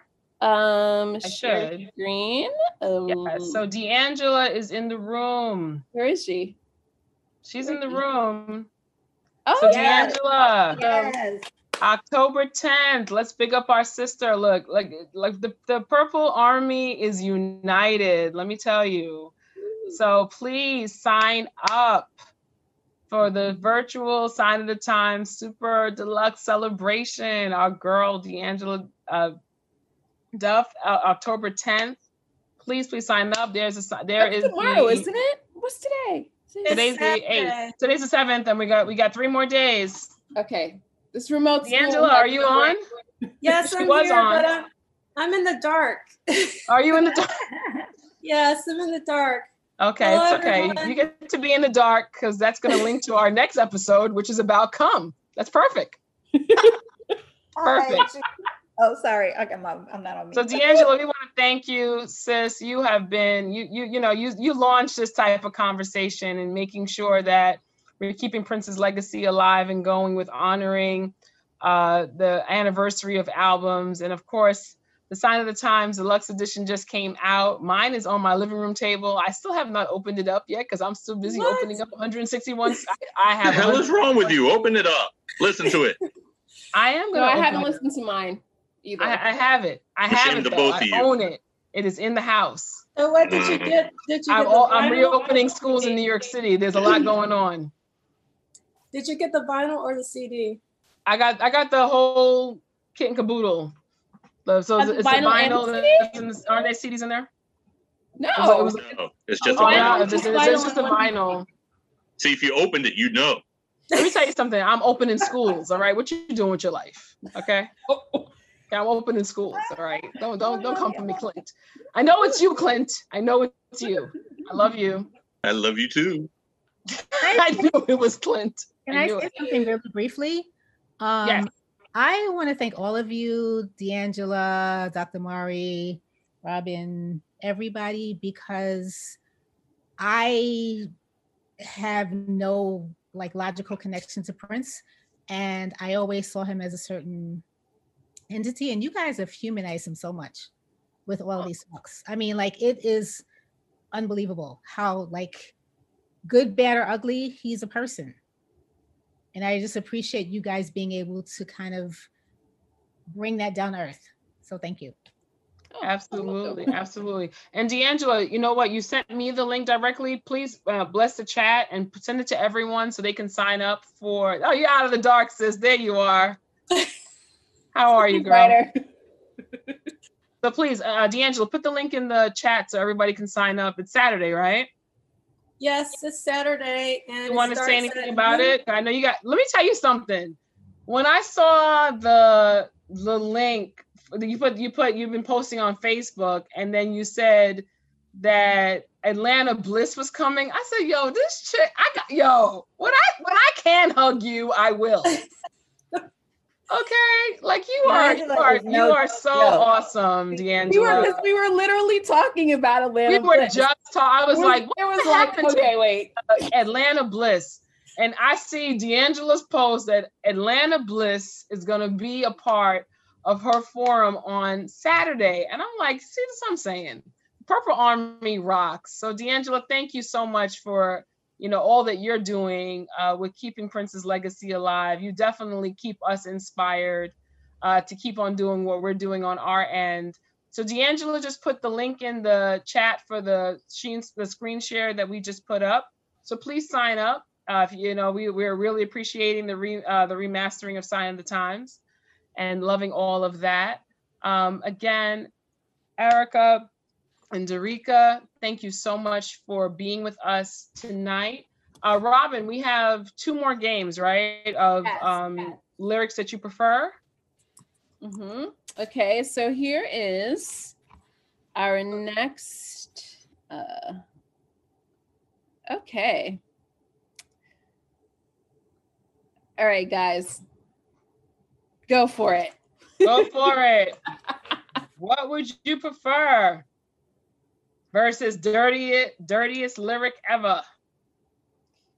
Okay, I'm gonna give you guys two minutes. Don't disappoint me, okay? I worked really hard at figuring out these polls and how to do these games. okay. And I'm a Virgo, so I had to get it right. So, yes, come on, folks.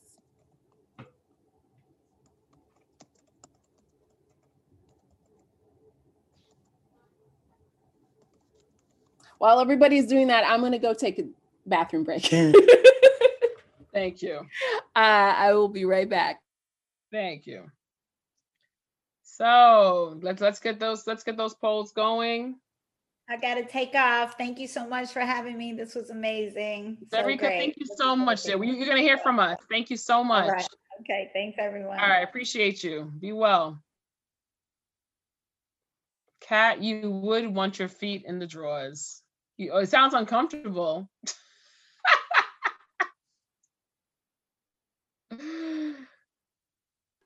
What if the drawer closes? Let me tell you something. Only with you would the drawers close, really, Clint. Really? How are you gonna close the drawers with her feet in it?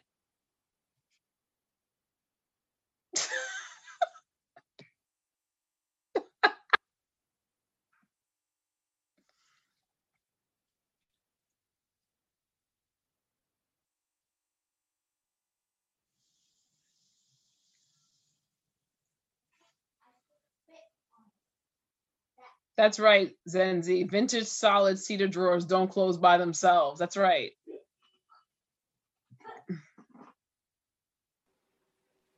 Inertia might make them close.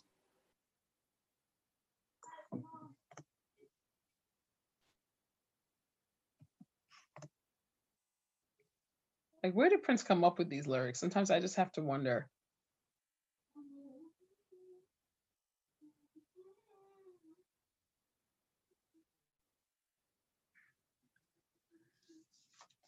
Okay, so we'll take the polling to three minutes. So you have about 30 seconds left if you haven't voted yet. About what would you prefer?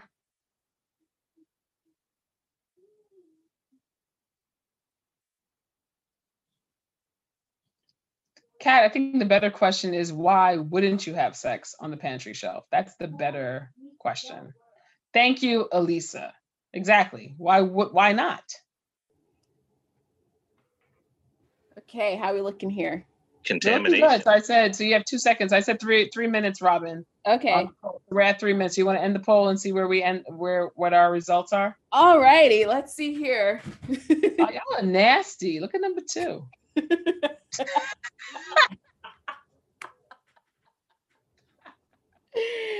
oh, you Prince fans. Oh, behave. You want to read the first one? I'll do the second one. No, I'm not reading those. Fine, I'll read it. Okay, so what would you prefer? I want to get you underneath the cream and do the marshmallow. I still want to know what the I think the marshmallow has to do with pillows. I swear it does. Okay, or I want to get hot with you. I want to get you in to do something you thought you'd never do, like dance in front of my headlights on a hot summer night, nude. That is from the Hot with You remix. Versus in the bedroom, standing on the tub, holding on the rod. You're in the closet underneath the clothes, and oh my God, in the bedroom on the dresser with your feet in the drawers, in the pantry on my shelf, I guaranteed you won't be bored. That would be the Get Off remix. So I see 57% of the people, majority rules. So the Prince card is one on in the bedroom, standing on the tub, holding on the rod. You're on the closet underneath the clothes, and oh my God, in the bedroom on the dresser with your feet in the drawers, in the pantry and the shelf, I guaranteed you won't be bored. Yes, Prince card wins on that one. All right, Robin, dirtiest lyric era. I'm not, I'm not reading those. I'm crying out loud. Stop being such a prude. It's just a Virgo at this moment. I'll read it. All right. Dirtiest lyric ever. Baby, don't spit me out from Tick Tick Bang. 61%. Y'all are nasty for real, son. Nobody like Graffiti Bridge, but everybody seems to like that lyric. I that's a conversation. That's a conversation, Purple Army. And making love till cherry's gone. And Rod, that, that sounds so tame compared to Tick Tick Bang. Baby, don't spit me out. Making love till cherry's gone. 39%. Not not really uh, feeling it on the Tick Tick Bang. Okay. All right, so baby, don't spit me out. So I don't want to hear that you don't like graffiti bridge. If that is the lyric, that is winning. All right, so that is the dirtiest lyric ever according to the Purple Paradigm tonight. Thank you, thank you so much, Purple Army, for standing up on that one. Thank you, thank you, thank you. Okay. Robin So- one to roll. Next, we have our um, sound off game. Oh, we have one more game. Yes, we have sound off. So for sound off, I did not play the entire ver like I did not record the entire version of these songs because uh they're very long. Come is very long. It's like 11 minutes. So um I will only be playing 11 minutes to make like me come. about three minutes of each one. Huh? Takes 11 minutes to make make you come. Dun, dun, dun. Does it? I don't know. According to Prince, it did. Took him 11 minutes. The horn section comes in at the like about a good 10, 10 minutes, 13 seconds. That's when it starts to go to a whole new place. Okay, That man needed a about that at a different Seriously. time. okay, uh, I'm gonna play these two these songs now. Okay, so we have four songs to play for you for sound off. Okay, so the first two would be the two dirty ones. So, or actually, no, the first two are the two holy ones. So, like, we want you to vote. And I'm gonna post a poll after I play the two songs for you to vote on which one. Or should I put the poll up while they're playing? You can put the poll up while they're playing. So they get oh it's oh you did it as a poll, Yeah, not reactions. yeah. Okay, cool. So people get It's to hard vote. to track the reactions. Okay, so Gotcha. hang on one second. I'm gonna share my screen. Alrighty then. So we're going to So we're doing the Holy River versus Anna Stesia. This is sound off. So whichever one, this is a majority rules question. So whichever one really speaks to your spirit, that's the one you vote for.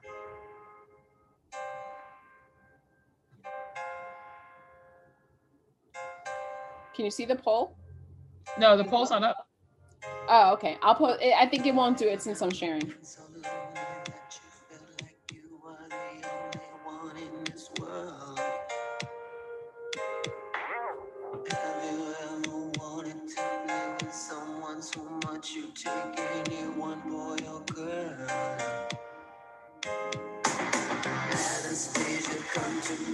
Talk to me, ravish me,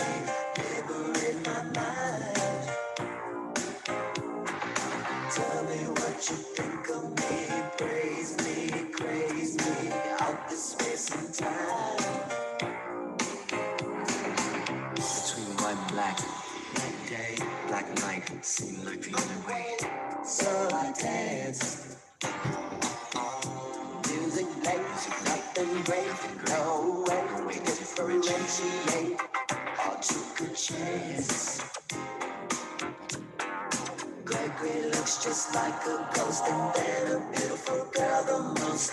wet her lips the same.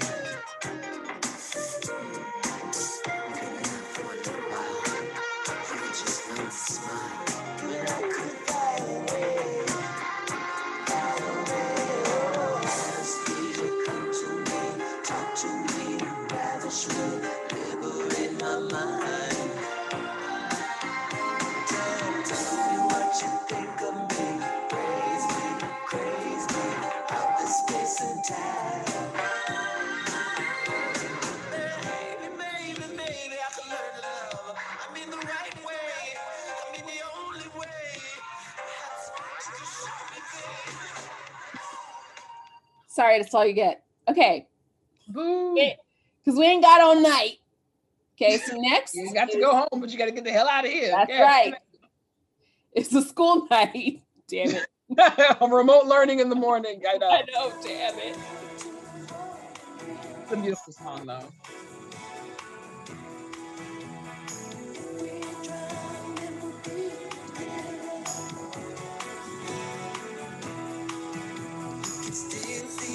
Upon the wall. One eye staring at nothing at all. Other one trying to focus through all tears. Try and try, but there's nothing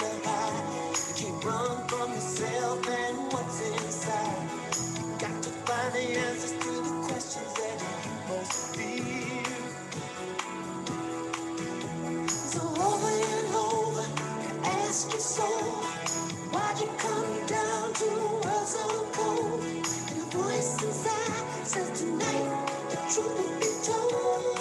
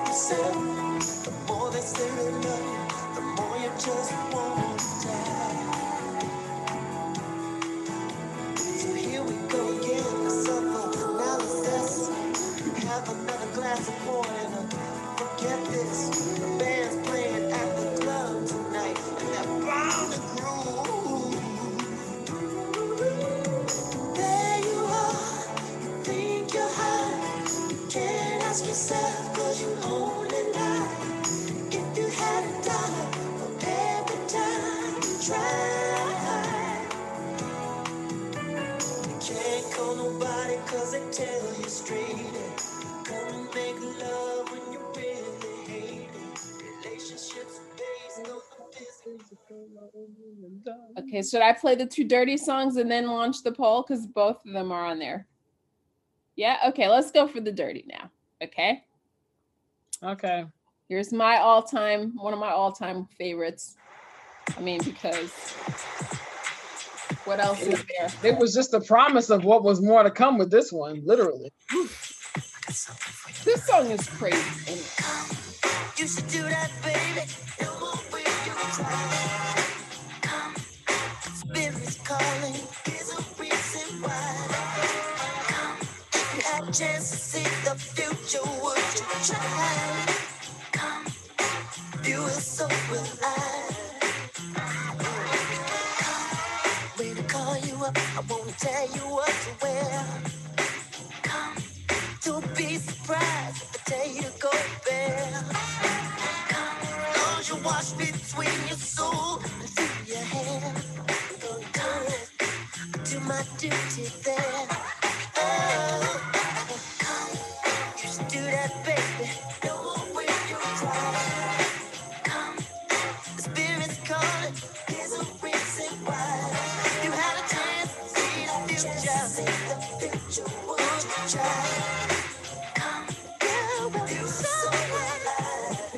Next song, Robin.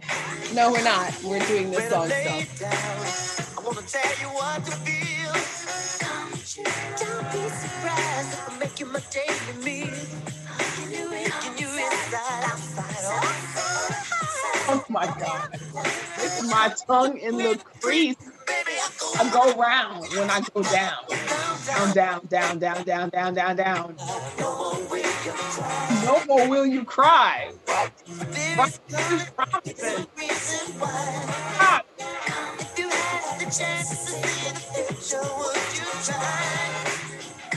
I'm just saying, Elisa. That's right. The crease part, real.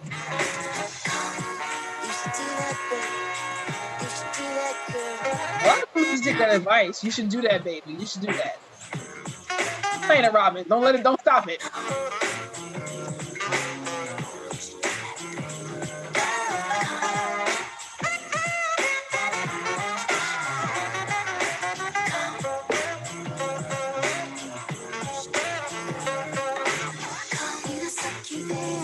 Sure can. Don't wanna hear you scream. Oh, don't talk or breathe. Don't cough or sneeze. Oh, just dream, dream, dream. Baby, uh, my tongue's gonna do things that you never seen.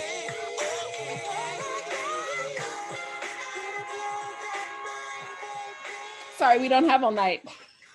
Damn, we don't have we don't have eight more minutes. I, you know, that is the longest of the excerpts of all of the songs. Because I just Okay, okay, okay. Play the next one. Play the next one. okay. Ooh, This can't hold it. disgusting healthy piece of song.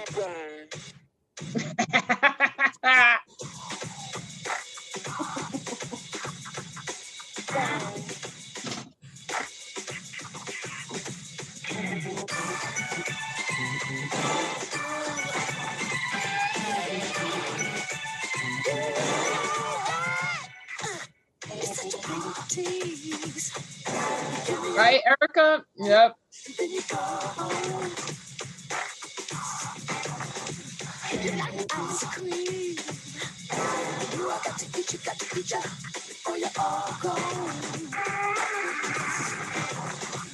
You're such a bombshell. If I ever get you, ever get you, ever get you, then we're telling how long I last. Bang, all over you. Bang, bang, all over you. Bang, bang, bang, bang, bang. So wrong. so wrong. Wrong is so wrong.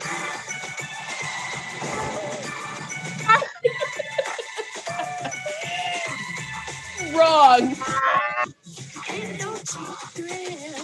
That's Every time you take a rather you bang. What you in the sweat. The fire sweat. Like a. All I need is you, and it's only to you. You're the best of the get. You're such a bombshell. If I ever you, ever you, ever you, then we're telling how long I last. Before I bang. All over you.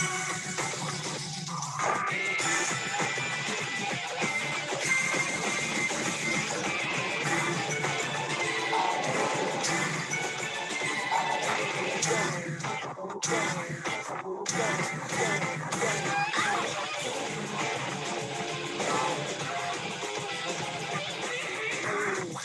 hold it. Ooh, it's getting all over me. Ooh, I can't hold it. Ooh, it's getting all over me. it's getting all over him. Wait. You know, all of this talking about intersection and all this, we're all going straight to hell.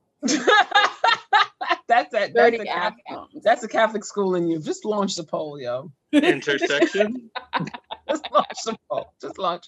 Let's not. Let's not get. Let's not overthink this. Okay. Just launch. the All righty. so everybody vote for your favorite of those four. Yeah. So vote. for- So the favorite Prince raunchy song you have "Come" versus "Tick Tick Bang." Your favorite spiritual song you have "Holy River" versus "Anna Stesia." Purple Army, stand up. Let us know what you're thinking.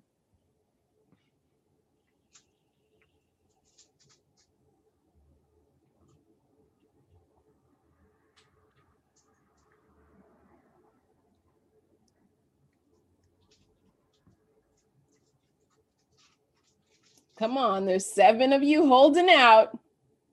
Well, I guess me and Maury can't, or I can't vote. Yeah, I can't vote either. I'm a host. Okay, well, then there's 25 of you, or four more of you. Three more of you.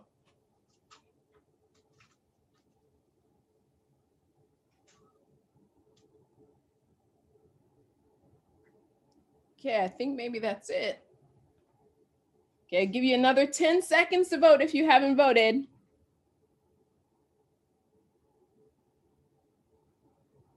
All right. I think the verdict is in. All right. Yes. Favorite raunchy song by Prince. So Come wins over Tick Tick Bang, which is very interesting because y'all chose that nasty ass spit you out lyric in the last vote. but that's all right. So Come wins. And then spiritually, Anna Stesia. My favorite Prince song. Yes. Anna Stesia. That's the one. I love that song. But Holy River is absolutely beautiful as well.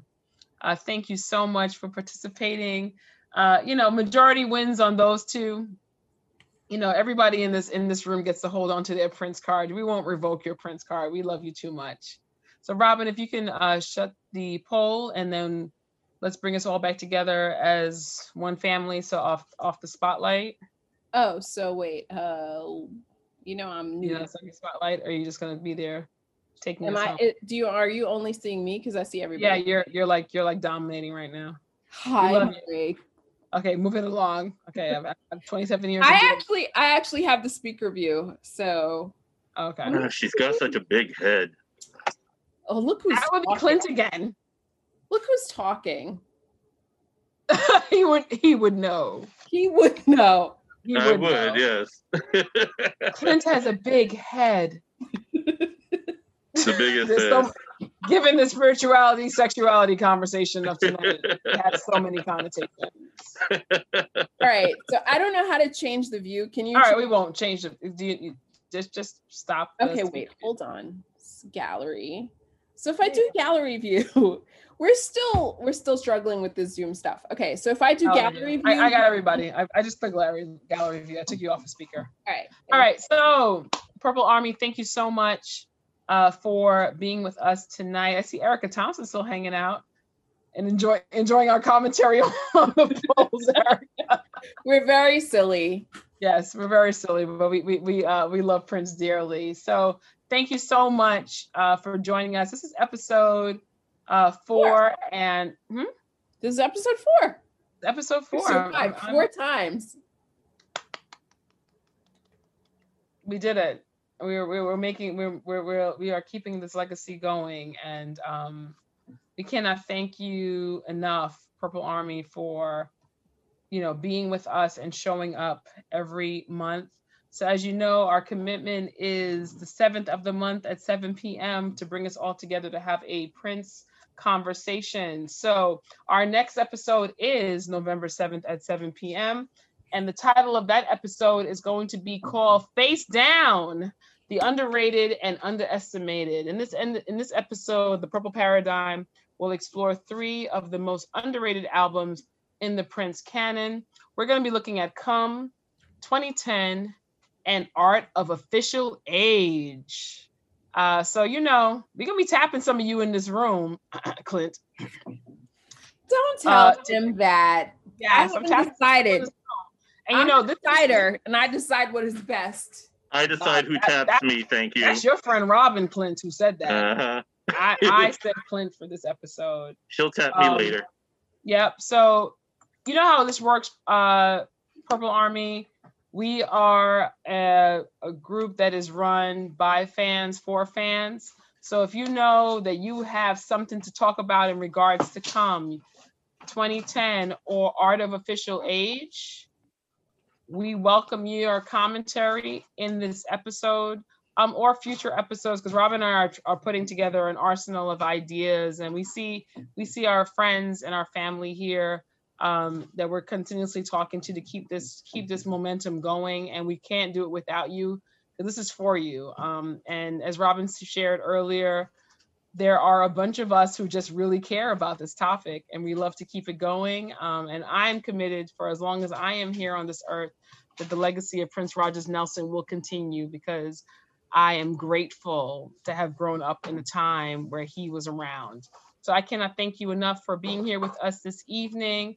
Robin, any final words? Yes, and also our DJ for the next show is going to be Carlita Lopez, who has recently um, evolved from being a photographer to also being a DJ, and she's going to be our special guest DJ next uh, episode. Uh, she goes by the name DJ Ultraviolet. Yes, yes, yes, yes. And shout out to our DJ Raspberry Hey, for holding us down for these four episodes. Kat, you know your family. You know you you you're part. You you you've infiltrated the the, the three the trio and uh, Oh you- man, you I'll know- be here whether I'm DJing or not. Don't worry, I wouldn't need miss you to moderate the chat. We need you to moderate, Kat. You know yeah, that. I'm here. I'm here for you. No worries. By the way, if anybody wants to hang out for a little while or needs a little uh, background music for the debate, um, I'm going to be playing um, hits from Dirty Mind. Uh, uh, Dirty Mind was released on October 8th, 1980, which is tomorrow. So tomorrow is Wait, the I got the 40th shirt. anni- Here's my shirt. yep. Tomorrow Ow. is oh. the 40th anniversary of Dirty Mind. I can spin for another half hour. So if you'd like to hang out and just have me in the background, I'm just going to be mixing from Dirty Mind for a little while.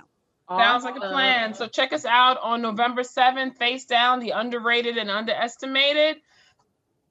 Purple Family, Purple Army, fam, we love you. We thank you so much. Robin Shoemays, You're my favorite chicken little ever. I love you, girl. I love you too, Maury. Yeah, we keep it. We keep it going. love you. All right, Kat, bring us home. DJ Raspberry. Thanks all for being here. Erica, you rock.